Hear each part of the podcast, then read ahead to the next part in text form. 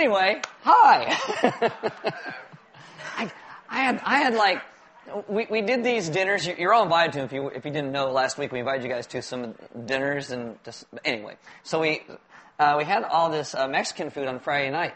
My wife and I both had like crazy dreams. I mean, crazy. I'm not going to tell you hers, but mine was like, I was like on a bus, which is crazy to begin with, driving from Orkut to Santa Maria, and some guys with like guns held us all up, and it ended up where I was like running down an alley, right? And you wake up and your heart's racing. I'm like, and I can't go to sleep. Ruined the whole night's sleep.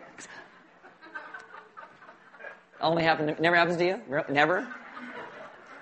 And you go, well, I best I should just go pee. I'm already up. You know? I probably won't see that next service. Okay, so. Hopefully, if you are new, there are journey guides kind of around the room. Grab one if you don't have one. The journey guides are going to walking us through this whole idea of planting roots, and it's this 5-week journey that we're on.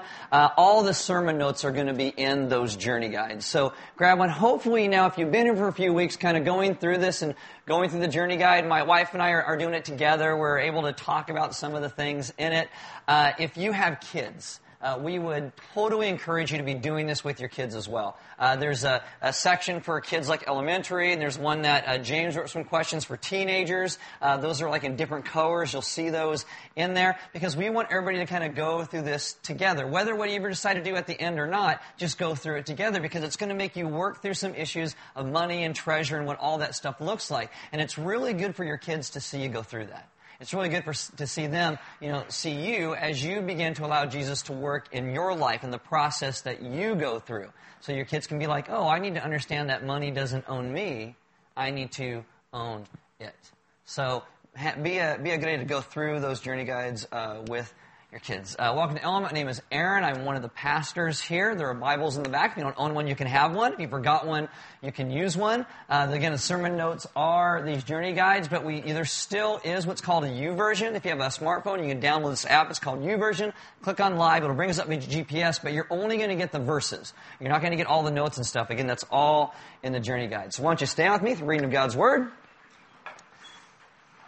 We'll go through this. This is 1 Timothy 6, verses 6 through 8. But godliness with contentment is great gain, for we brought nothing into the world, and we cannot take anything out of the world. But if we have food and clothing, with these we will be content. Let's pray. Father, I ask that you would teach us to be a people who learn how to be content, who trust you for the things that you have brought into our lives, and that contentment can then spread out to everything that we do, that we can be a people who trust you and your provision in our lives and live lives of great joy, honoring who you are. Amen. Have a seat. All right, so this is the Sermon on the Mount, week 32, or Planting Roots, week 3, however you want to look at it. They both work. We are in a section of the Sermon on the Mount that the American church hates to talk about because it deals with money, but you are Element, so you love it. Or not. We always hate talking about money because we think none of us have it. We think everybody else wants to take it from us, and we become stingy and miserly, and we worship ourselves. So what I'm going to do is I'm going to start up this morning and give you some hard words, okay? Some hard words. You are warned. Go with me. The number one thing that you must understand is that there is one God, and you are not Him. And you are not Him. God is wholly someone else. God spoke and created everything. Therefore, all things belong to Him. All things were made for His glory, to reflect that glory, to be used for His purposes. In creation, there's supposed to be harmony and purpose and love and how everything kind of comes together. Early in the Scriptures, you see that God makes human beings. This is like the crowning achievement. God calls it very good. And what God does is He takes this great creation He has made, and He puts it underneath these people and says, you're going to have stewardship and responsibility over all of creation. I'm going to give it to you. Steward it rightly. Use it well. And what does the first man and first woman do? And everybody ever since, we use it for ourselves. We use it all to ourselves. We worship ourselves and not our God.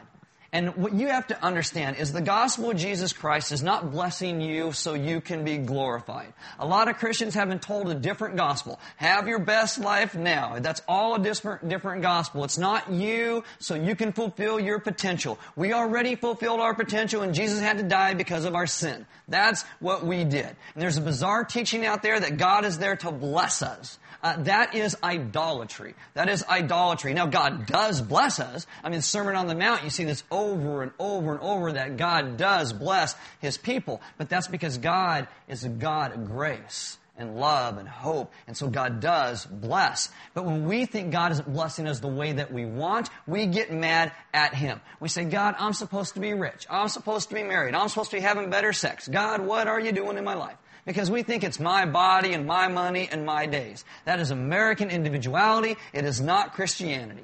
Paul says, 1 Corinthians 6:20, you were bought at a price. You were bought at a price. Therefore, honor God with your body. And that means everything that we do. It means how you work, how you love your family, how you raise your kids. We honor Him in all that we do. This is the idea that when Jesus died for us, we were once slaves to sin and death, and now we belong to God. God transforms us with His love and grace, so we belong to Him. There is no third option given to us anywhere in Scripture where God frees us to self-actualize. That's not what God does. Romans 1:6 says, and you also are among those who are called, belong to Jesus Christ. That is the heart of Christianity, belonging to Jesus Christ. Right there, that's it. How this relates to us is that my time now becomes Jesus' time. My days become Jesus' days. My money is Jesus' money. My body is Jesus' body. Before in our lives, all these things could dishonor God. Now they're redeemed. They're at His disposal. This includes everything that we do. Now, when you start to look through the Scriptures, you notice something very interesting that we don't really get so much today. The Bible really never teaches a difference between spiritual and physical. We are all one person. That means whatever you do, even your work, is spiritual. Everything is spiritual. We're not these separate. We are one being. And that means your work is spiritual. Your work is part of your treasure. Your work is part of your blessing. I told you back at Easter that if you work and go into the workforce, you will spend upwards of 100,000 hours of your life at a job. That means it's an enormous part of your life, and so it should connect to Jesus because He is over all. Your job should be part of God's work in the world. Why? Because God works. Genesis chapter 1, God creates everything, and He calls it good. He works hard. He works well. John chapter 5, verses 18 and 19, Jesus says, God the Father is working, and so am I. And if you go to Genesis 2, you see God made us to work. It's a good thing. It's healthy. God intends for us to work hard and to work well. What happens in Genesis chapter 3, though, is you hit this thing and it's called the fall. We sin. We take all that God gave us and we use it for ourselves and not for Him. We break relationship with each other. We break relationship with God. And since that time, everything is kind of cursed. The ground always wants to fight against us. Nothing ever stays like we want it to. You go buy a brand new car. 2 weeks later, they're sending you a recall notice saying, oh, your seat could fly through the window and you could die. Why don't you bring it back in? We'll fix that for you. I mean, it's crazy. Nothing ever stays brand new. Everything goes downhill. And Christian thinking has been so corrupted throughout the ages on this idea of work. It starts with a guy named Plato. Okay, Plato, not like, hey, I'm making Plato, it's so great and wonderful, but there's this guy. He teaches that there's two dimensions to reality. He said there's the physical and the spiritual. And the physical isn't beneficial, and it's also not important. The things that matter are the spiritual things. He called this the world of the forms. This in the early church led to something called Gnosticism, and that God spoke to people by secret revelation that nobody else knew, and that food and pleasure and sex and work is all evil. Anything that requires labor should be abandoned. Only spiritual things mattered. And by the way, parenting and friendships were not spiritual. They're not. So it's teaching a segregation that Scripture never taught. And yet this still has vestiges in our world today. They say, oh, if you're really spiritual, you'll go into full-time ministry. You know, what does that mean? Oh, you go work at a church. This led to a view of the priesthood throughout the ages of these men who didn't have sex, they never got married, they didn't eat good food, they didn't have good drink, they didn't have any pleasure, they're poor, they didn't own anything, and yet they are the most spiritual. They are the most holy. They are the most wonderful. You know what the Scriptures tell you to do? The Scriptures teach you, get a job. Get married, work hard, have some kids, eat good food, work your responsibilities. That's what it teaches us. God blesses us so we'd be a blessing to the earth. Our life is not meant to be detached from our spirituality. It all goes together. Today, we still have that same view. If you ask people, what's the most holy job? A lot of people will say, oh, to be a pastor. Oh, you gotta, like, sir, have you met me? I go places, and it's like, oh, let's have that guy pray. He's a pastor. He must be closer to God than me. My friends even do this to me. I'm like, you know me. You are way more holy than I am. You know, I got to throw that out there. The Bible doesn't teach this whole segregation. Again, Greek dualism, where it comes from. Anybody here ever went to a youth group or raised in a youth group growing up? Okay, now, what typically happens in a youth group when you're growing up is you get told certain things, like, oh, if you're really spiritual and really holy, you'll go to Bible college, and you'll be a pastor, or you'll go be a missionary, or something like that. The Scriptures never teach that. I mean, seriously, anybody who's not in Bible college, not a missionary, not a pastor, what, JV Christians? Like, oh, hey, you know, the plumber isn't a godly man, or the guy who makes cookie dough at the Nestle factory. It's a holy job. There's a holy job. And we need toilets, too. Okay? Toilets are very important. I mean, where would you be without a toilet? Exactly. Exactly. Right? You want to go back to the Old Testament and dig a hole whenever you got it. You don't want it to happen. Okay? It's a holy job. Your job is holy because you do it. Because you do it. That's something you must understand. Everything is spiritual. This is why when you get a job, take it seriously. Work it hard. Work it well. I know so many people who try so hard and they finally get a job and they're there 6 months. And after they're 6 months, they're like a whiner like everybody else who works there. Oh, my job's horrible. Oh, I hate this. And yet they wanted it so bad to begin with. You know what? If you hate your job, look for another one. But don't complain while you're at your job. Work it hard. Work it well. Work it like you're working for Jesus. You're welcome bosses everywhere, okay? Because when you work hard and when you work well, you will begin to make an income. And money is not a bad thing. I think you should all work hard and work well and make lots of it. Just don't let it become your God. Now, it's why we started like we did in Planting Roots a couple weeks ago with the fatherhood of God, who He was. Last week, we hit the First Timothy verses where we kind of looked at and showed that, you know, we do have plenty looking at the rest of the world. We are kind of in that rich category, making sure we know all the blessings that we have received, that we're starting to use them properly. Now, today, we're going to kind of walk through this section in Matthew of the treasure and the Sermon on the Mount. Let's open to Matthew chapter 6. These are things that Jesus has spoken about before. He speaks about them again in other places. How we see things with the right kind of eyes, money, what we treasure most.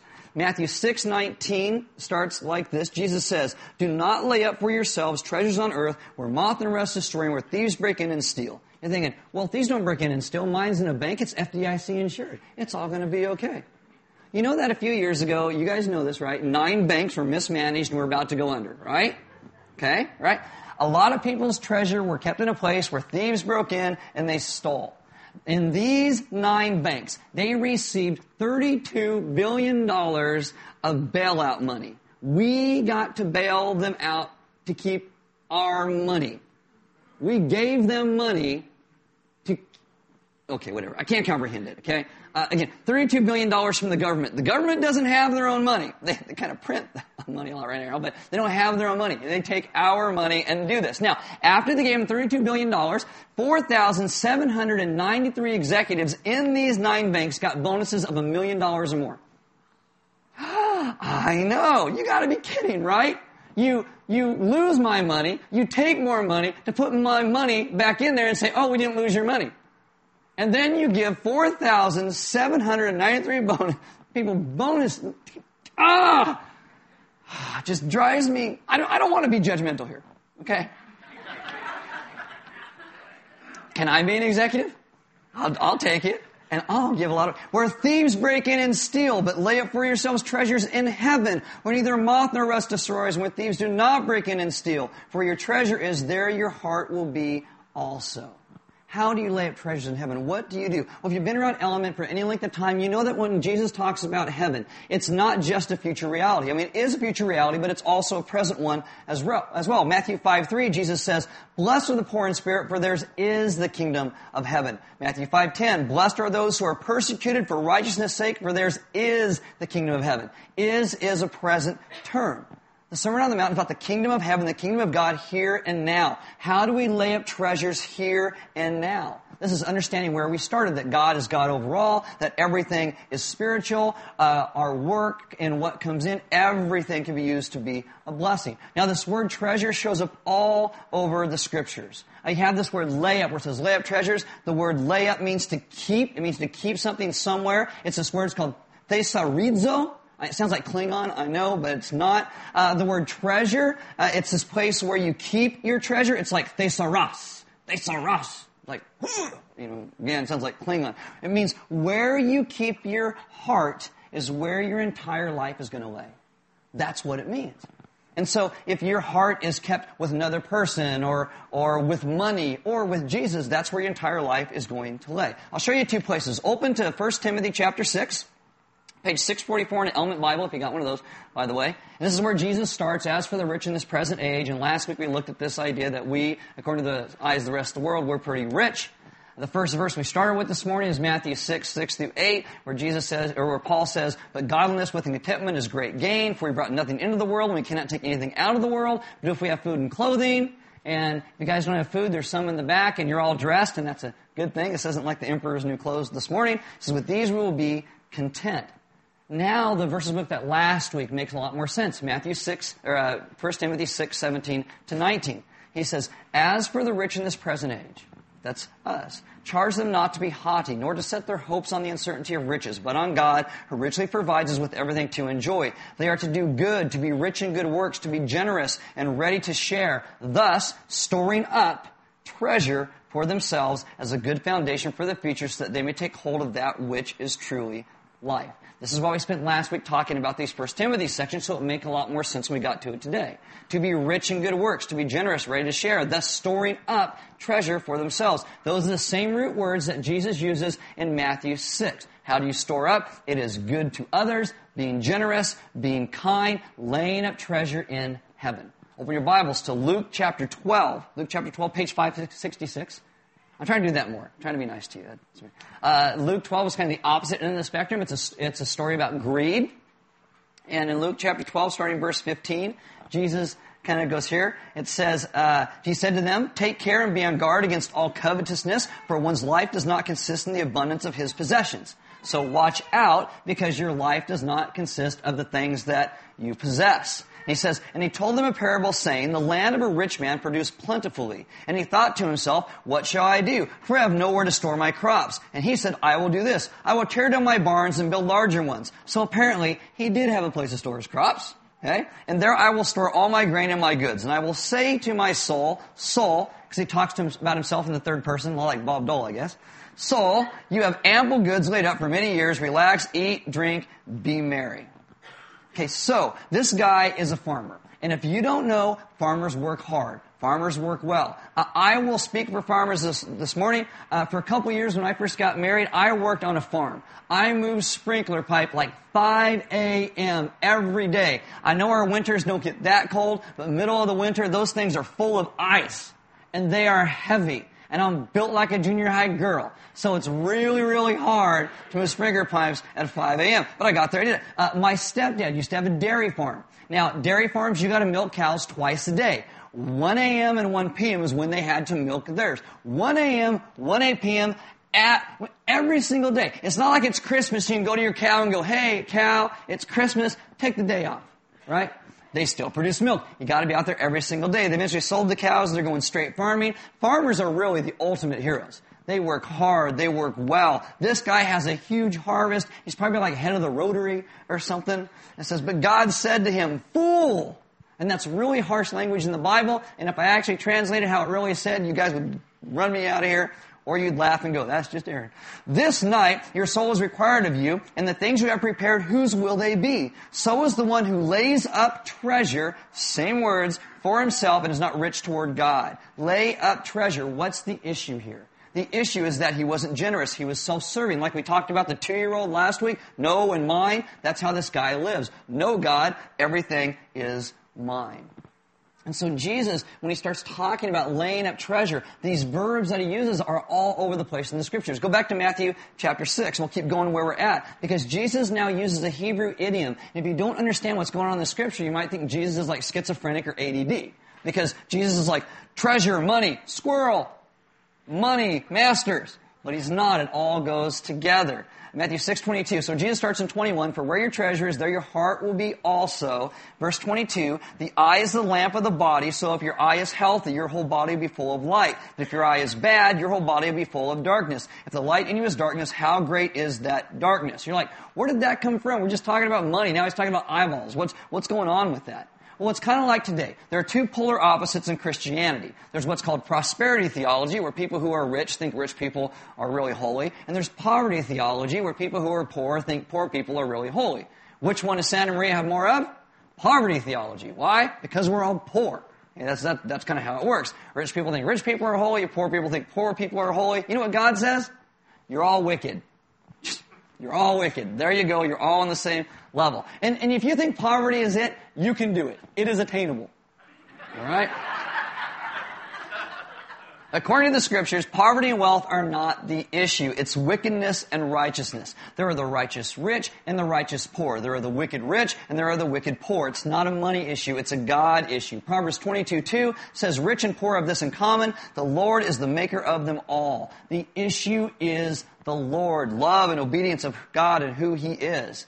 Now, some people live in poverty because of tough circumstances, and they refuse to lie and cheat to get ahead. Some people are in poverty because they won't work, they do drugs, they're lazy, they're unambitious. I have sympathy for the righteous poor, the underpaid guy who works really, really hard to make ends meet. I don't have a whole lot of sympathy for the unrighteous poor, the guy who is too lazy to work and acts like the entire world's out to get him. But when Jesus normally talks about this stuff, he talks more about these greedy people who refuse to give anything they have. And so someone who is greedy in this culture, in a Hebrew sense, they were said to have a bad eye. They're always looking how to get more and take more at the expense of others. A generous person would have what was called a good eye. Do you have a good eye or a bad eye towards something? Do you always think the world's out to get you? Do you feel like a victim all the time? Oh, I can't believe this is always happening to me. You have a bad eye.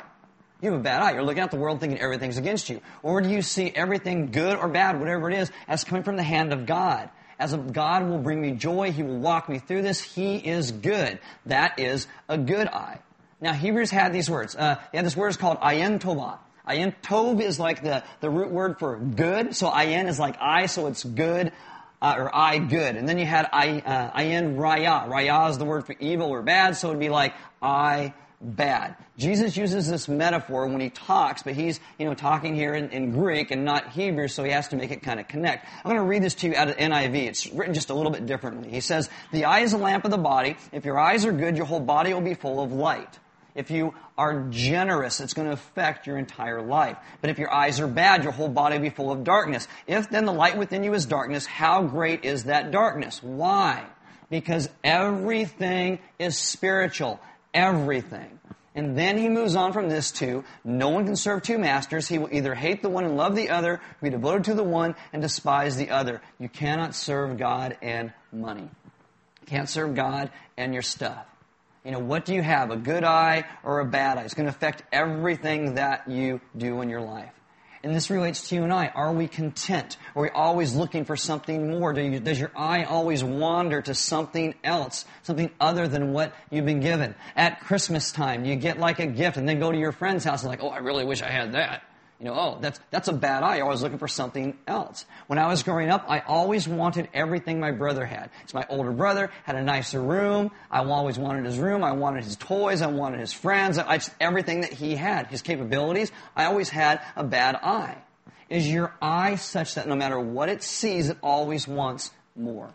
I told you guys this story before, but this is what really opened my eyes up. No pun intended, to what this actually looks like in our lives. About 10 years ago, it was Christmas time. My wife and I went to visit her family in New Hampshire, and I hate being in the airport. So we get off the plane, I go to the baggage claim, grab my bag, get my rental car, and we are out. Later, we get to her aunt's house, because that's where we stay, and I get ready to take a shower, because you got to watch all the planes come off you, because they just recycle it and stick it on you in the plane the whole time. It's horrible. It's horrible. It's like eating the samples at Costco. Anyway.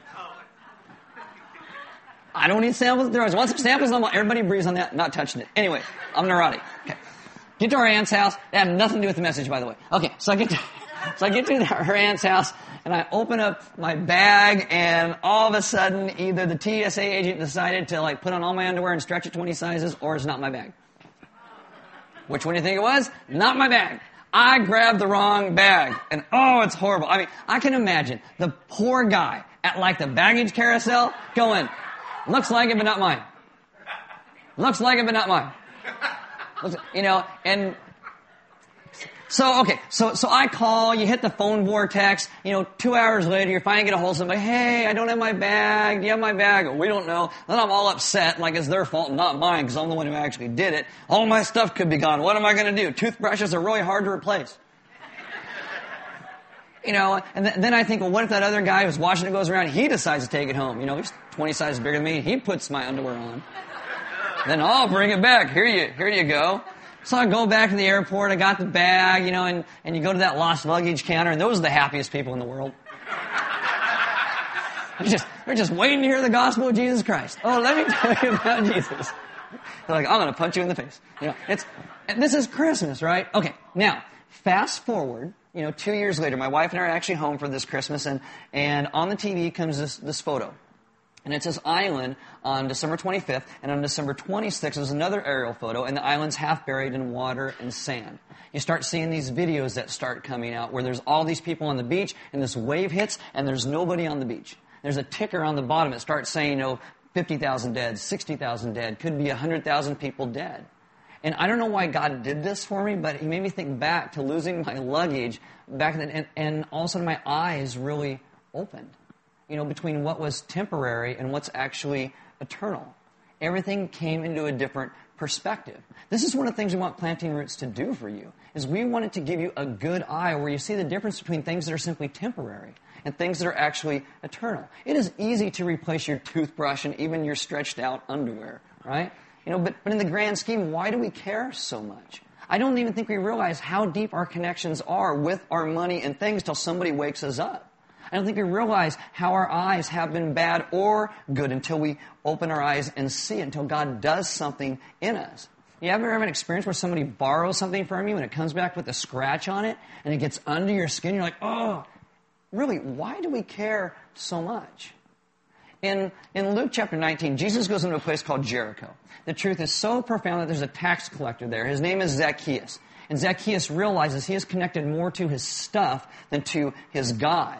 And he starts to realize, I've got to have a better eye towards all of these things. When Zacchaeus meets Jesus, the connection with his stuff gets severed in light of his new and profound love for Christ. And that's what we want Planting Roots to do for you guys, to help you to see the things that are eternal.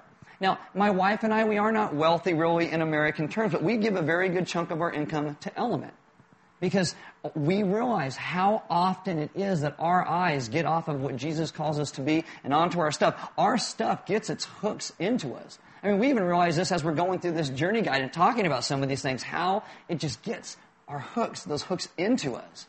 And when we start giving, it reminds us that our money is not ours. I would rather learn to give more and more and more because it gives me greater freedom.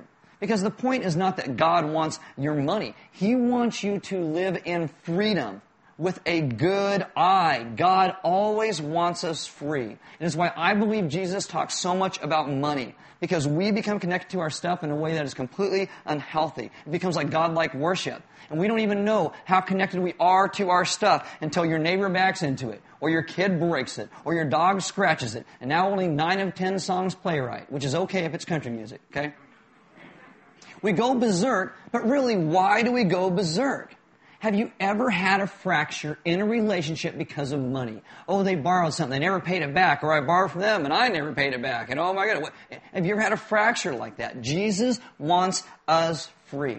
It's why He proceeds the way that He does. Treasure. What do your eyes see? And then He goes to stuff in verse 24. No one can serve two masters. For either he will hate the one and love the other, he'll be devoted to the one and despise the other. You cannot serve God and money.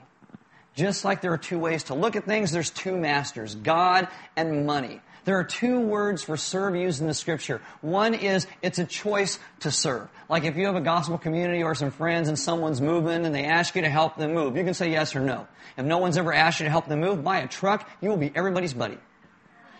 It's just how it works, right? Jason's got a truck. He knows this. So, and that's the thing. And when someone asks you, you can say yes or no. Now, the other word used in the Scripture for serve is the word doulos, and it means slave. You have no choice whatsoever. When Jesus says you can be, a slave to God or money, you know which one he uses? Doulos, slave, no choice involved. No one can be a slave to two masters. You can't be a slave to God and to money at the same time. Why? Because one is freedom and one is bondage. You will hate the one and love the other, be devoted to the one and despise the other. Do you hate it when people talk about money? Do you hate it when a church goes through a Planting Roots journey? Do you hate it when you got to talk about these things? You may be trying to serve two masters. You can only serve one. There's this amazing thing that happens in Matthew 2 with the Christmas story when Jesus is born. By the way, 14 shopping weeks till Christmas, treasure, money, stuff. There you go. This is the idea. Okay, Matthew chapter 2, verse 11, these wise men come to Jesus. It says, and going to the house, they saw the child with Mary his mother, and they fell down and worshipped him. Then opening their treasures, they offered him gifts, gold and frankincense and myrrh. They opened their treasures. We call these guys wise men for a reason. They come to the Christ child. They bow down, knees to the ground, forehead to the ground. They worship him. They open their treasures, gold, money, frankincense, used in worship of God, and myrrh, which was also used as like an embalming fluid for when somebody died. It's very instructive as to what is going on here. It's everything that they had all of their lives. They were laying down before this child. Everything we have, everything we possess comes from God. Our responsibility is to bow down and worship him and give him everything back that we possess. My wife, as we've been going through this Planting Roots journey, it's been really crazy for us because, we give a good chunk of our income over here, and we have this whole budget out how it's going to work. Then we have this little leftover over here of our play money. And I start planting roots, and I'm like, okay, God, what do you want out of my leftover play money over here? Because I already give over here, and, what do you want out of this? And God's like, let's deal with your entire life. I'm like, no, let's not. Let's deal with my little leftover play money. God's like, that's not how it works. I'm like, yeah, it is. He's like, no. And so throughout this journey, God has really been working on my heart. He's really been coming through and saying, let's kind of rechange this and look at this and look at that. I don't want to look at that. I want to clutch. I want to hold on to. I want to grasp. I don't want to be the generous person you're calling me to give because I like my stuff. I want to keep my stuff. And God's like, yeah, but I want you free. I want you free. We have a choice. Lay up treasures on earth, like that farmer, or treasures in heaven, being good, kind to all. If we allow our eyes to always be attracted to stuff in this world, you will find it never satisfies. You're only going to want more and more and more and realizing more and more and more and never satisfies. Or we can be a slave to God, live in true freedom. Give you some good news in this. There are two simple reasons that God gives us money and things. And number one, this is one of the coolest things, is that God gives them to us to enjoy. You saw this in the 1 Timothy chapter 6 verse. Ecclesiastes 5:19 says, moreover, when God gives any man wealth and possession and enables him to enjoy them, to accept his lot in life and be happy in his work, this is a gift of God. One reason God gives you money and treasure, so you can enjoy it. Isn't he a good God? It's not a sin to have fun with your money. I sleep in a nice bed. My shoes fit. I got an air conditioner in my car for hot days. When the flies get all really bad, I bought an electric fly swatter because zap. I know you can't tell, but I love food. I do. I think it's amazing. Pleasure is not evil. You go through the Old Testament, it constantly tells you that pleasure comes from the hand of God. It is what we do with that pleasure. Enjoying your life is not a sin, but it can turn into it when you close your hands and pleasure becomes all about you. This is why we must understand treasure correctly. We thank God for what he has given. We take time to enjoy the stuff God has given to us because God has gone through great lengths for you and I to enjoy his creation. But the second thing God gives us money and things to be generous and share them. I've given you lots of verses. I'll give you one more. 1 Corinthians 4:7. For who makes you different from anyone else? What do you have that you did not receive? And if you did receive it, why do you boast as though you did not? Some things we enjoy, some things we put into others' hands. Poor hungry people, Christians in other nations, the work of the local church, if you trust them enough to actually do that as well, you give to them. Again, planting roots. It's why we're doing what we're doing. We must understand that we are not first and foremost primarily givers. We are receivers. Our God is first given to us. God has entrusted you and I with His stuff so we would distribute it. It's meant to flow through us. We're not meant to be the dam that holds everything back. We are meant to be the streams that everything flows through. Why? Because everything is spiritual. Everything.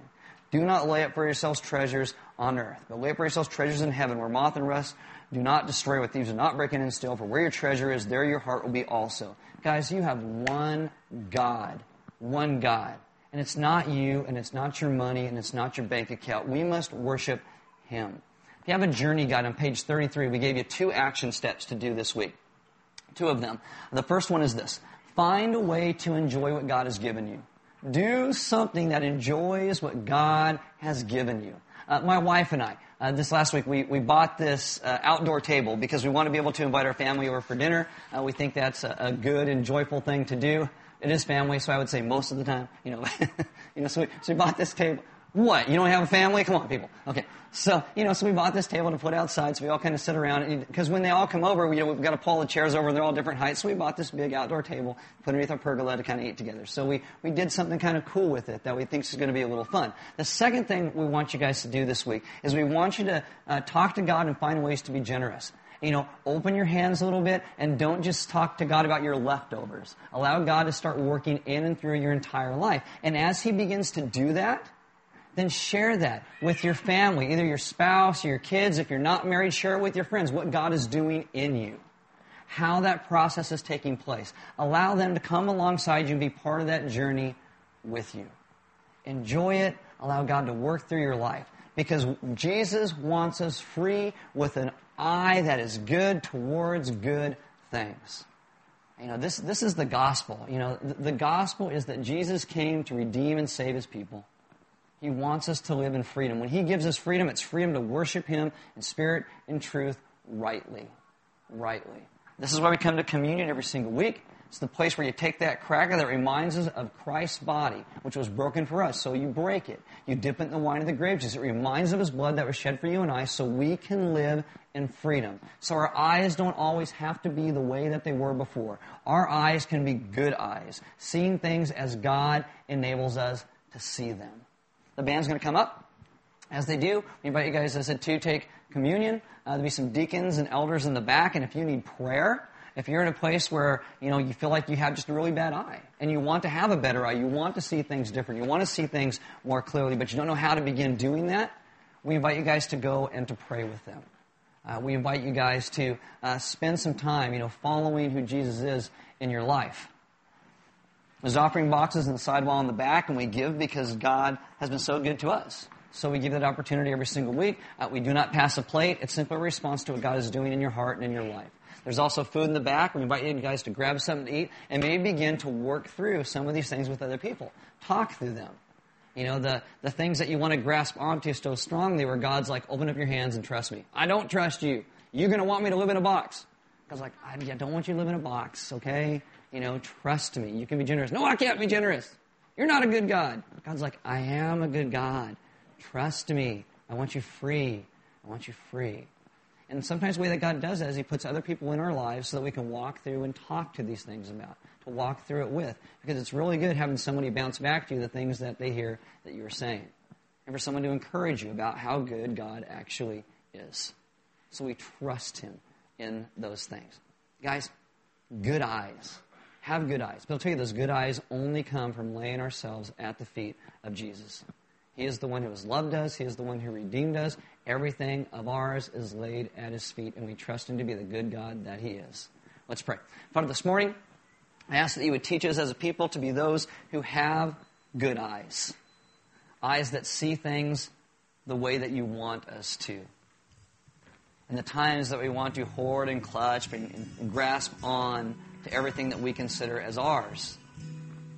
That You would open our hearts and our eyes and our minds to truly see the reality around us. The reality that You are a God who has given us what we already have. You have given us the talents to be able to do the things that we do. And that we can trust you to place our entire lives into. And that includes our treasure. Have us be a people. And learn how to open our hands. And allow you to feel them, to fill them. Because you are a God who is more generous than we could ever imagine. More generous than we could ever conceive. Because while we were lost, while we ran away from you, while we were trying to get away from you, you came. And you paid for everything that separated us from you and us from each other. You have given us such great grace. I ask that you would give us eyes to see and hearts to understand so we would live the lives you call us to. Thank you for being so good to us. Thank you for redeeming us. Amen.